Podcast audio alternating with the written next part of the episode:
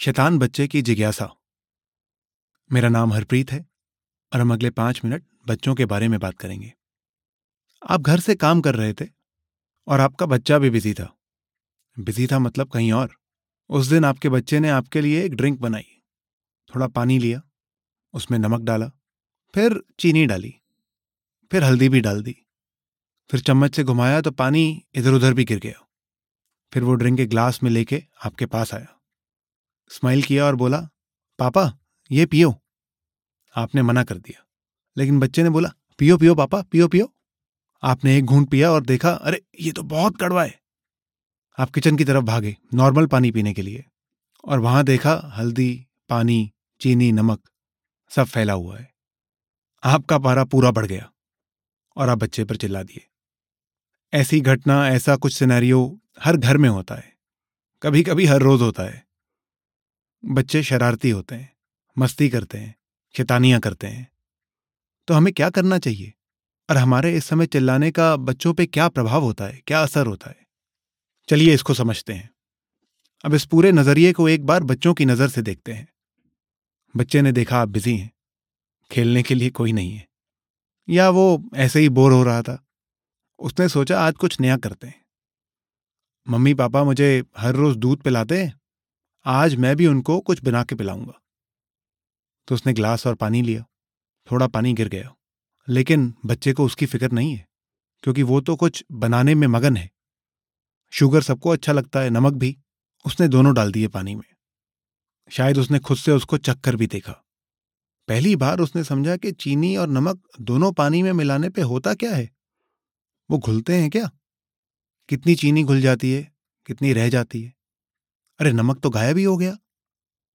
ये सब उसने खुद से देखा और सीखा। तभी उसकी नज़र हल्दी के रंग पर पड़ी।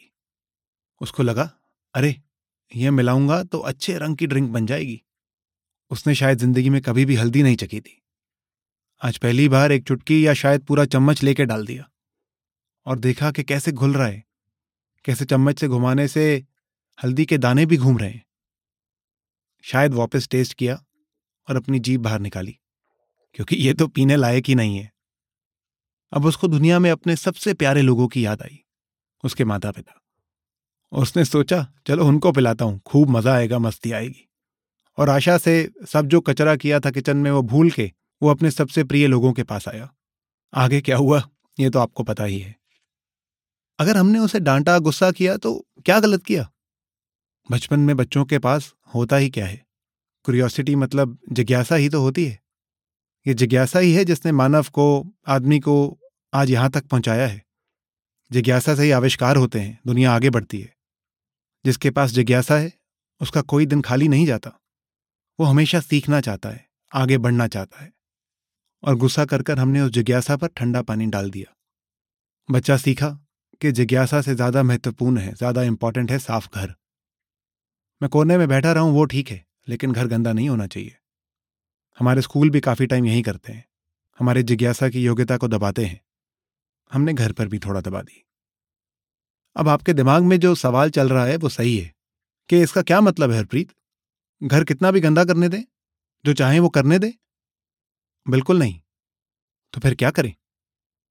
इस सिचुएशन में, इस परिस्थिति में हम बहुत ही सिंपल काम कर सकते हैं। हम बच्चे को बोल सकते हैं, अरे अच्छा है तुमने एक्सपेरिमेंट किया। लेकिन ये देखो, कितना कुछ इधर उधर गिरा हुआ है। चलो इसको इकट्ठे मिलकर साफ़ कर देते हैं। ये करवाना ज़रूरी है। बच्चा अब समझ गया कि मेरे माता पिता को मेरी जिज्ञासा में रुचि है। मैं ट्राई करता रहूँगा, लेकिन घर साफ़ होना भी ज़रूरी है, वरना सफ़ाई मुझे ही करनी पड़ेगी। इसलिए अब अगली बार बच्चा बनाते हुए पानी थोड़ा कम गिराएगा, ध्यान थोड़ा ज़्यादा रखेगा। उसके हाथ भी छोटे से हैं, मन भी चंचल है तो जितना रख पाएगा आज, उससे कल ज़्यादा रखेगा। क्योंकि आपने दो चीज़ें की, उसको उसकी जिज्ञासा पे एनकरेजमेंट दिया, प्रोत्साहन दिया और घर को साफ़ करने वाला नियम का पालन भी किया। ये सब हम हर सिचुएशन में कर सकते हैं।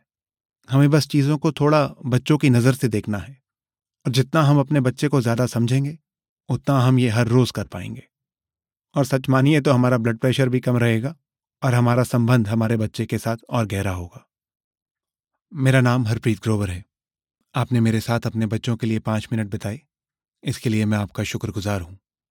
अगर इस एपिसोड में कही गई बात आपको अच्छी लगी तो इसे अपने दोस्तों के साथ शेयर कीजिए। फिर मिलेंगे।